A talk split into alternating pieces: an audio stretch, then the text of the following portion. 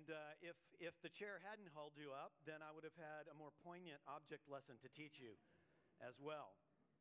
But what does radical faith look like in a person?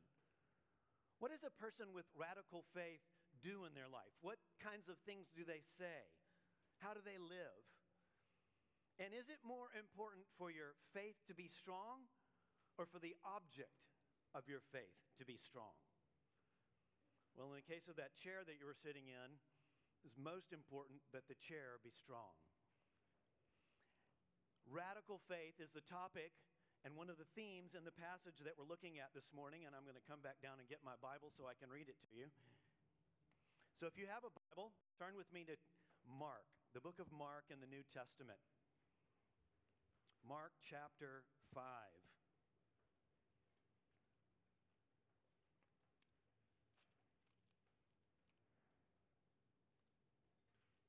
We're beginning at verse 21 in Mark chapter 5. Follow along with me.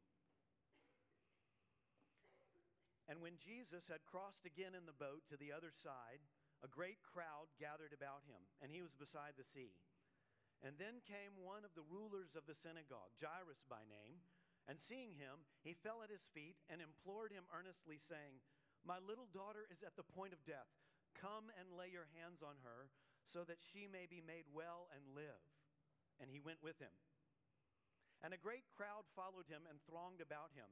And there was a woman who had had a discharge of blood for 12 years and who had suffered much under many physicians and had spent all that she had and was no better, but rather grew worse.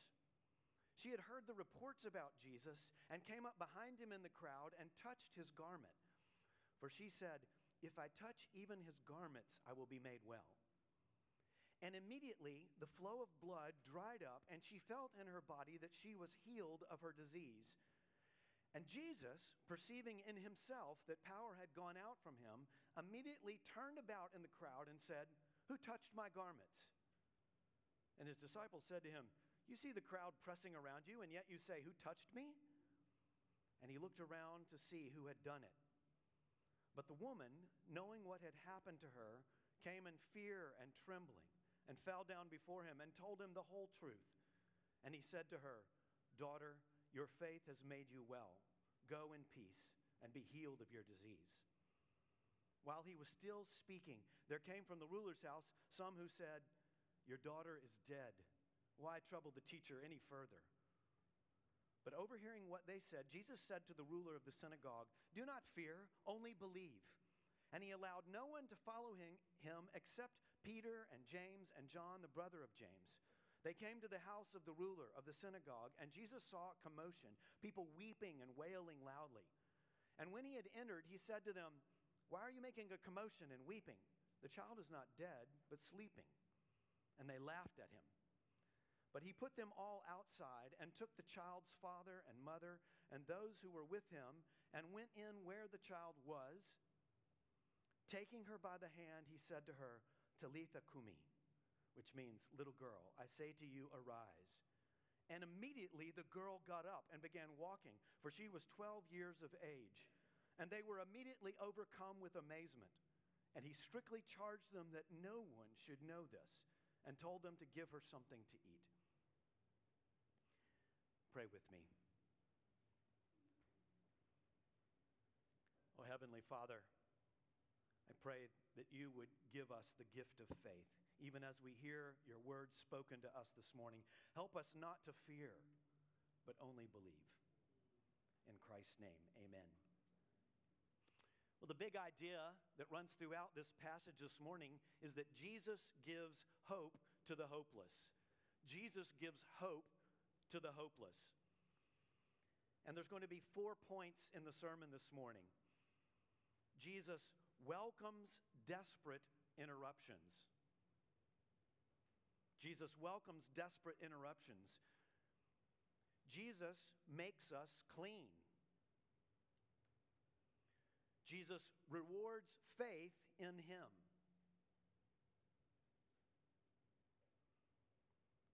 And Jesus gives life to the dead. I'll repeat those as I walk us through the passage. We're coming out of a section in Mark's true account of Jesus' life and ministry, where Jesus had taught the crowds with parables about the kingdom of God. But privately, he would gather his disciples, those that were following him closely, and he would explain everything to them. So, to those on the outside, he taught in parables. To those on the inside, he gave the explanations and the meanings of his teaching. And last week, we saw Jesus show his unlimited power his unlimited power to all those who had joined him in boats to cross the sea. He had calmed a storm simply with his words. Just after that, they had landed on the other side of the sea, and out of the tombs had come a man, a very fearsome man, who was actually filled with thousands of demons. His name was Legion, and Jesus had cast all of these demons out of him. Jesus had freed this man, showing unlimited, unparalleled power. Those were particularly desperate situations, both of them. And the people that Jesus encounters in our passage this morning are just as desperate and without hope. Now, if you look back in verse 21, we see that Jesus has crossed back over the sea. He is beside the sea, which is a familiar place with, uh, for Jesus and his teaching. And he has a great crowd that's gathered around him. And then he's interrupted by a desperate man. That's the first point in the sermon this morning. Jesus welcomes desperate interruptions. And Jairus is this man's name, we're told. Unlike many of the other people that Jesus healed or cast demons out of, we're not told their names. But this particular man, we are told his name. And we're told his role in the community as well. He's the ruler of the synagogue. Now, we don't know exactly why Mark recounted that to us. Perhaps it was that they were back in Capernaum, which was a familiar home base for Jesus and his disciples. And maybe they knew, or maybe Peter knew the uh, ruler of the synagogue by name. And we know that the account that Mark gives us is largely Peter's recollections of Jesus' life and ministry. So maybe that detail was included because Peter knew him. But a ruler of the synagogue had a special role in the community. The ruler would have been in charge of the upkeep of the building, the synagogue. He would have been in charge of making sure that the scrolls of Scripture were there to be read. He would have been in charge of arranging the services, including who would read the scrolls, who would pray, who would preach. Much like what myself and the pastoral staff at Covenant Hope Church do when we plan out our services in advance. Well, this man who obviously had regularly exercised lots of responsibility held lots of uh, responsibilities that he carried out with great effect. Now he's desperate. And as soon as he sees Jesus, he falls at his feet. You'll remember that Legion fell at Jesus' feet as well. He's desperate just like Legion was desperate. And he begins to implore, it says, or beg is what that means. And he says, My little daughter is at the point of death. Come and lay your hands on her so that she may be made well and live. Parents, you know what it must have felt like for Jairus. I mean, there's nothing more than we, what we want is we want our children to be healthy. We want them to be well. And when there's a child that you have that's sick, it makes you feel desperate it makes you feel desperate. And especially for a child that perhaps is slipping towards death, and maybe none of the treatments have been working. Perhaps some of you even know what that's like. There's desperation that sets in, there's a hopelessness that begins to take over you. And Jairus had a position of influence, a position of power in the community, but it was of no help to him in this situation. So, power and influence power and position can't cause disease to go away. We'll be reminded of that as 2017 draws to a close, and you'll get online and you'll go to your favorite news outlet, and in all likelihood, they'll have some story that recounts the death of all the famous and powerful people from 2017. None of those people could use their power or their influence or their fame to avoid death. Each one of them would have used their power or their influence if they could to extend their lives, and yet they couldn't. But Jairus knew about Jesus. Jairus knew what Jesus could do. He must have believed that Jesus had the power to make her well. He says just that when he comes to Jesus. And so he interrupts and he begs. And Jesus goes with him. What compassion Jesus is showing him. But that's not the only interruption that Jesus encountered that day. So, on the way to Jairus' home, the great crowd is following along with him. Mark tells us that they thronged about him. I imagine it being this really chaotic scene, like a great big disorganized parade with Jesus right at the center of it. He's the main event. And then an unnamed woman who's been bleeding for 12 long years interrupts with an urgent rush to touch Jesus. We regularly speak about God's sovereign control of the universe here because it's all throughout the scriptures. Last week we saw Jesus speak to the storm, to the wind and the waves, and cause them to, to be peaceful, to be stilled. Jesus taught his disciples that there wasn't a single small bird that would fall to the ground without God's knowledge or control. And it's easy, knowing those truths, to begin to imagine what it's like for God to be in control of everything. We can't even control our own schedules, and so we can't wrap our minds around it.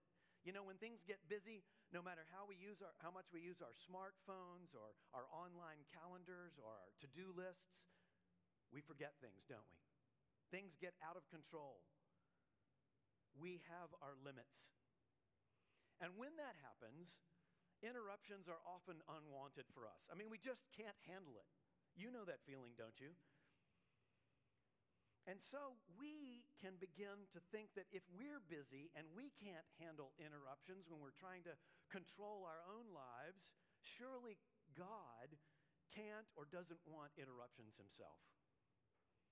He's got far more things to do, far more important things to do, you know, like keep the sun hot or make sure that the planets continue orbiting properly. But God is not like that. God is not like that at all. He is a God of tender mercies for anyone who trusts in Him, for anyone who believes in Him. This God can be interrupted by anyone who cries out to Him. He's always listening, He always cares. He welcomes your approach to Him, He delights in it, even. Those who trust in him get his attention when they cry out to him. And even when your situation doesn't immediately change in response to your prayers, he's close by. He knows what you're going through. He's attentive to you. Don't make a sta- make mistake. God loves you. God welcomes your interruption. Now, the second interruption in our story wouldn't have even been an interruption if it weren't for Jesus halting the hurried walk to Jairus' home in order to find out who touched him. He could have just let it happen. He could have just kept walking, even knowing perhaps that power had gone out from him. And that brings us to our second point, which is Jesus makes us clean. Jesus makes us clean. The woman that's described beginning in verse 25 had been living a personal nightmare for 12 long years. She had a discharge of blood that would not stop. And anyone who had a discharge coming from their body, any Jew, whether it was a blood or another fluid, was considered unclean. So, in the book of Leviticus in the Old Testament, in chapter 15, God had outlined what would happen if any of the Israelites had a discharge. The consequences were very, very significant for them. Anyone who touched them became unclean until they had bathed and waited until sundown. Anything they laid on or anything they sat on became unclean and must be watched. And anyone who touched that unclean object would become unclean and must wash and be unclean until the end of the day. Clothing that they touched became unclean until it was washed. So, being unclean meant that you could not approach God in the temple and you would be isolated from others as they tried to avoid becoming unclean because of touching you. Any woman, of course, would have been unclean at least one week per month. Can you imagine what that was like? These cleanliness laws, what it was like to deal with them in your life? If you were this woman and you were constantly unclean for 12 years, can you imagine the loneliness? The shunning by family and friends, rarely experiencing the touch of another human being always careful about who you touched and where you were. And every time you turned around, something else needed to be washed to be made clean. And the more that this woman tried to find healing for her circumstance, her situation, the more she suffered. She had spent all her money on physicians who didn't make her any better. She had become poor because of it. And her physical condition had even gotten worse. But look in verse 27 with me it says that she had heard the reports about Jesus. She believed them even. She believed that if she simply touched his garments, she would be made well. And so she took action. She risked venturing out into the crowds. Of course, as she made her way through those crowds that were thronging about Jesus, she would have made everyone who touched her unclean. If they had known, they would have been angry with her. She was risking that anger of everyone But when she touched Jesus' garment, it made her clean. She felt in her body that she was healed from her disease. The Old Testament laws about uncleanness and purification were meant to point the Israelites and us, as we read the scriptures, to our need for the cleansing of sin. We as Christians live under the new covenant we don't have to obey these cleanliness laws that are in the book of Leviticus. But they're meant to teach us a lesson about the uncleanness that's in us. Our inner uncleanness is caused by sin, and it is far, far worse than the uncleanness that she experienced, or anyone else for that matter would experience. It's a great, great burden that we carry around in our lives, this inner uncleanness caused by sin. Do you know that feeling of every time you turn around, you see sin in yourself? Do you know that feeling? You think you've contained it, and then it breaks out in another area of your life? We have so much sin that we, we grow numb to it, don't we? We try ignoring it. We try rationalizing it. We try excusing it. We say to ourselves, if I just don't pay attention to it, maybe it will go away we say, it's not as bad as that person's sin. Or maybe we say, okay, I just need better management techniques. We can get this under control. But just like the woman who tried unsuccessfully to deal with her uncleanness with these physicians, and she only got worse, when we try to cope with our sin in any other way than God's way, we end up making it worse and we suffer for it. Only Jesus can touch the unclean and become and not become unclean himself. Instead, he cleanses anyone from their sin who trusts in him. That's the power of Jesus. Jesus makes our hearts clean. He washes away the sin in a moment when we turn from our sin and we look to him in faith. For those of you who are not Christians, I wonder what you do with this burden of sin in your life. Surely you recognize that you fall short of even your own standards of behavior at times in your life. Certainly, you would understand then that you would fall short of God's standards of behavior. What do you do with that burden? Just like the woman had heard the reports about Jesus, here in Covenant Hope Church, we're giving you a report as well. Jesus makes us clean. Jesus makes us clean. He forgives, He cleanses us. Look to Him in faith. We urge you, we encourage you. Well, at the moment of her healing, Jesus likewise understood that power had gone out from him. Look at with me at verse 30. It says that he perceived in himself that power had gone out from him. And so he stopped and he asked in the chaos, Who touched my garments? This is one of the strangest passages in the Bible, I think. kind of hard to understand, and yet it's right there. The disciples are frustrated because there's so many people that are touching him. How could he ask such a silly question? They seem to be saying to him. You know, Jesus could have let this go. I mentioned that earlier. He could have let her walk away, healed, but without a personal encounter with himself. But Jesus wanted to affirm her. Jesus wanted to let her know what it was that had led to her healing. That it wasn't necessarily magic garments that he wore, but it, was the power that he had in himself the power to make people clean. And despite her fears of being exposed as someone who made the teacher unclean from her touch, the woman comes forward and she falls down at Jesus' feet, much like Jairus did. Will he rebuke her? She must have wondered. She was trembling, it says. No. No. Jesus commends her. Jesus commends her. And his affirmation of her is the next point this morning. Point number three Jesus rewards faith in him. Jesus rewards faith in him.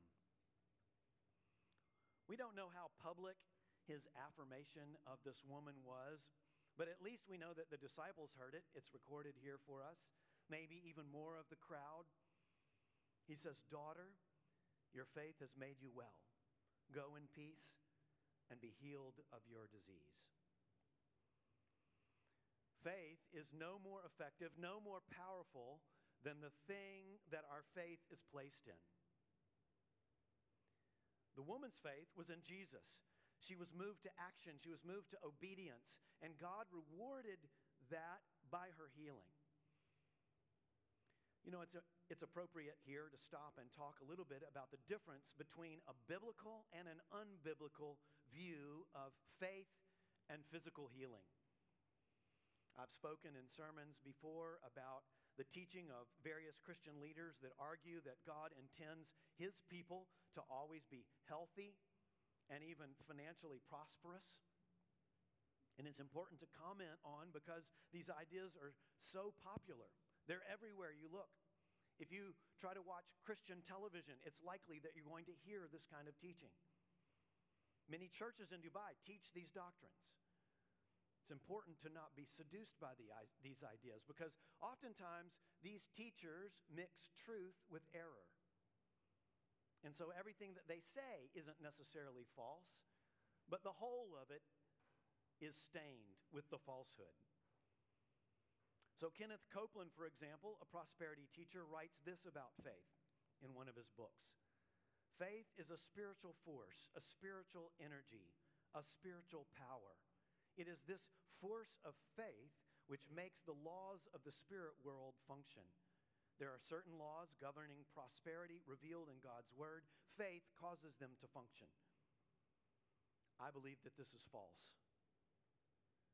Joel Osteen, for example, encourages people to repeat certain phrases and words to themselves to change their life. He tells them to repeat to themselves, and this is a quotation from one of his books I am blessed, I am prosperous, I am healthy, I am continually growing wiser. This is just like using magic incantations. The focus of faith is not oneself, but God. That's what the scripture teaches. That's the biblical concept of faith. The idea in Osteen's teaching is that if you can build your faith up enough, then you can move God to do things for you. You can force his hand, so to speak. He has to obey because you have strong faith in that case, they would argue. So the prosperity teachers turn faith into a spiritual force that's directed at God rather than believing in Jesus and his power to actually accomplish things. But the Bible says over and over again that many people who had great faith, they suffered greatly. Consider Job in the Old Testament. He suffered greatly. He, he suffered the loss of his children, his servants, his health, his livelihood, but he still trusted in God. Joyce Meyer is another of these prosperity teachers, and she teaches in one of her books that it was Job's negative thoughts that brought disaster upon him. That's not what the Bible teaches. There's a new movement of prosperity teachers that's gaining more and more influence. It's based out of a church called Bethel Church in California. And a little over a year from now, they'll be holding a big conference here in Dubai. You might hear a lot about it from your friends, maybe people that you work with that uh, are Christians. You should stay away from these teachers. Now, this woman had suffered for 12 years and when she reached out to Jesus in faith, Jesus' healing restored her. I want to I want to give you four biblical truths about suffering and faith. Four biblical truths. Number one, suffering in the world comes as a result of sin in the world. Suffering in the world comes as a result of sin in the world. In the beginning, God created the world. And it says in the first two chapters of Genesis that it was very good, it was perfect. But when Adam and Eve sinned against the Lord, the Lord cursed the creation, he cursed the ground, and suffering and pain entered into the world. And so all suffering is ultimately because sin is in the world. Now, sometimes we suffer because of our own sin, bad decisions that we've made, sinful decisions. Sometimes we suffer because of other people's sin. They sin against us and, and hurt us or wound us in some way. Sometimes it's simply suffering because we live in a sin stained world. Accidents happen, natural disasters happen, and people die or are hurt. Number two, it is good to pray for an end to suffering for ourselves and others. It's good to pray for an end to suffering for ourselves or others. It's good and right to God ask to end either our suffering or the suffering of others. We do that regularly here in this church in the pastoral prayer. I prayed just this morning, if you listened carefully, for those who are sick in our midst. I prayed that God would heal us, those of us who are sick or facing surgeries or other medical procedures. I pray that God would act miraculously to heal all, all of us, every single one of us. In the book of James, uh, he tells those who are in the church there that if they're sick, they would, should ask the elders to pray for them for healing. Paul prayed that a, a certain thorn in his flesh would be removed by God. On Monday of this week, two of our members are going to be having really big and important surgeries. We should pray for them that their surgery would be successful. A number of people in our church were in the hospital, in fact, in this past week. I prayed for them, and I hope many of you who knew of it perhaps prayed for them as well. It is good and right to pray for an end to suffering and for ourselves and others. Number three, God can use suffering for his good purposes, though. God can use suffering for his good purposes. Sometimes God uses suffering in our lives to warn us of approaching danger. Sometimes God uses suffering to remind us that we should repent of sin. Always, suffering is a reminder that we should repent of sin. Sometimes God uses suffering in our lives to equip us to serve other people in their suffering. Perhaps we've gone through some type of suffering and we've been comforted by the Lord in that. And He's equipped us then to reach out to them. And with the comforting that we've received from the Lord, we comfort our brothers and sisters in Christ. And sometimes the gospel is advanced when non believers see Christians suffering well. They take notice, they wonder why this person is strong and trusting in the midst of suffering. And they ask, and we have opportunity to give a reason for the hope that's in us. One thing that God can do through suffering, of course, always is to cause us to rely on Him. When we suffer, we turn to the Lord. And then, number four, we should remember about suffering that the Lord Jesus Christ suffered. Our God suffered. Jesus went through intense physical and spiritual suffering.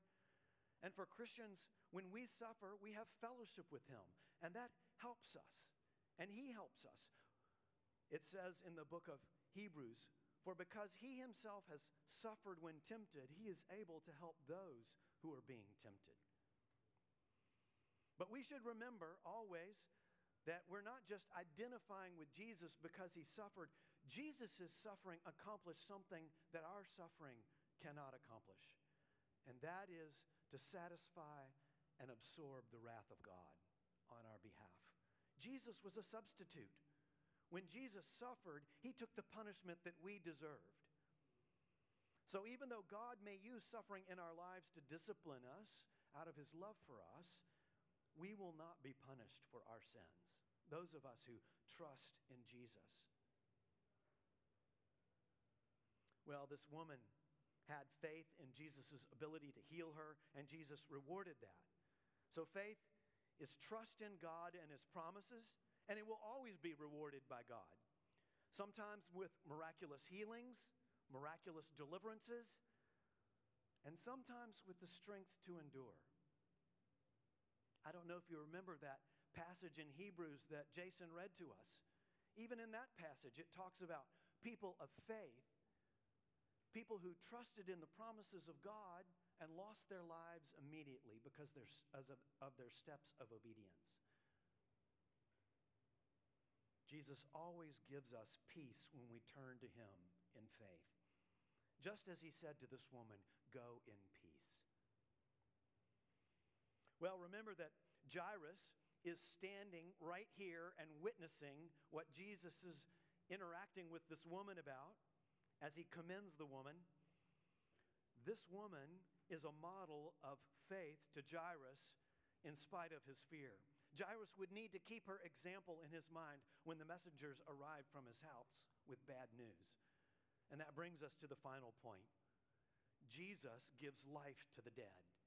Jesus gives life to the dead. Look back with me at verse 35. The news arrives that Jairus' daughter has died. And it's too late, they say. No use troubling the teacher. But Jesus ignores them and he turns to Jairus and he says, Don't fear, only believe.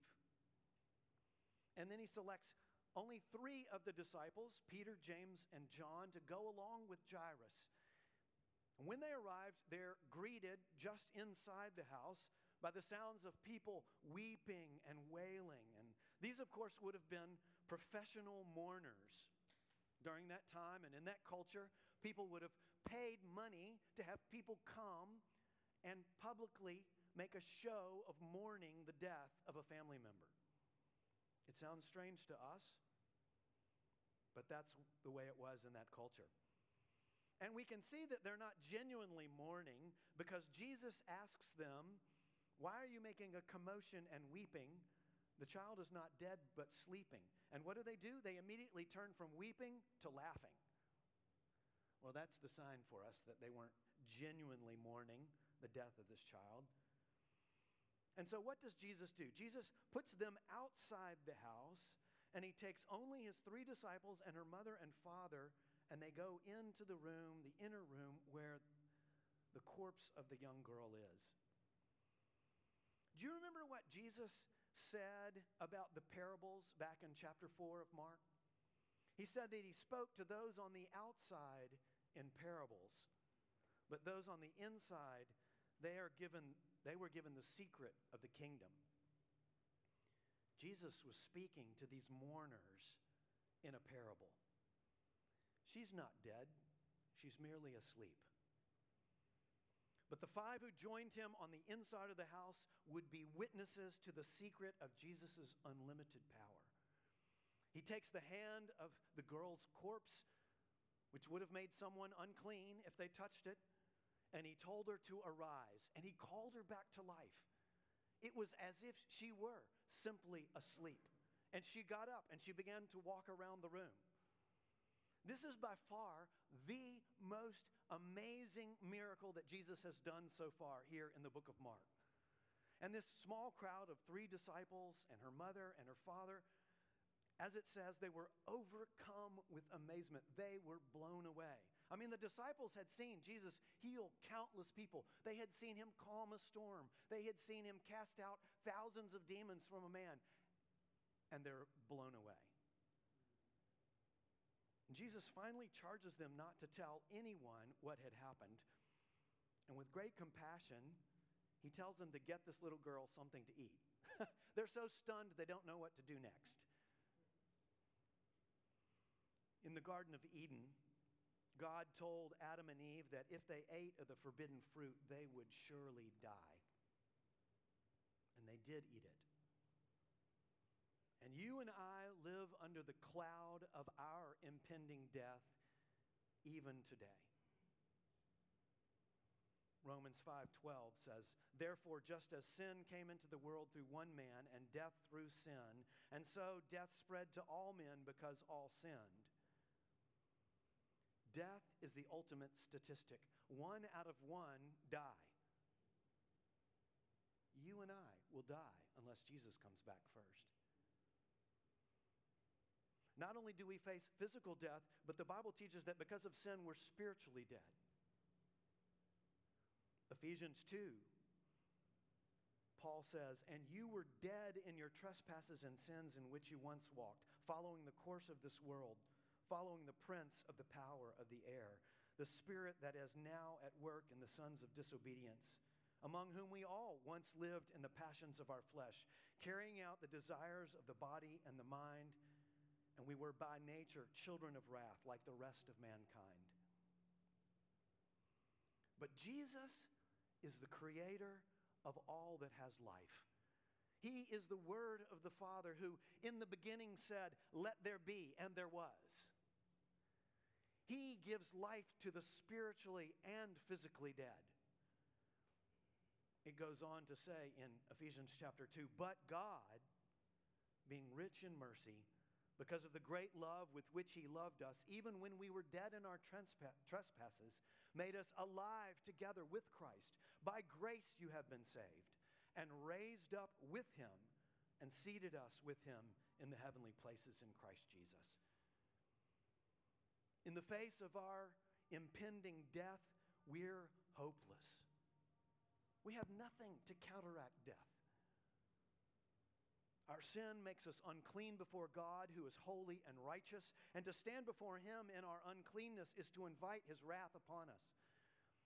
But Jesus gives life to the dead. Jesus gives life, He gives hope to the hopeless. Are you trusting Jesus for the healing of your sin sickness? Are you trusting Him to wash you clean? Just like he said to Jairus, Jesus says to you, Don't fear death, only believe in me. Please pray with me. Heavenly Father, we praise you that from before the foundations of the earth were laid, you were putting into motion the plan to defeat death you were putting in motion the plan to send your son Jesus,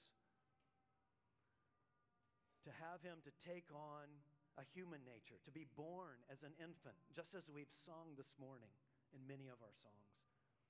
Lord, we praise you that you came into our world, that you experienced pain and suffering, pain and suffering with a purpose. The purpose of identifying with our wretched situation in life and for the purpose of paying for our sin. Lord, we praise you. We praise you that you raised Jesus from the dead by the power of the Spirit, and you will raise us by the power of the Spirit as well. Father, I pray that you would help us to not fear, but only believe in you. In Christ's name, amen.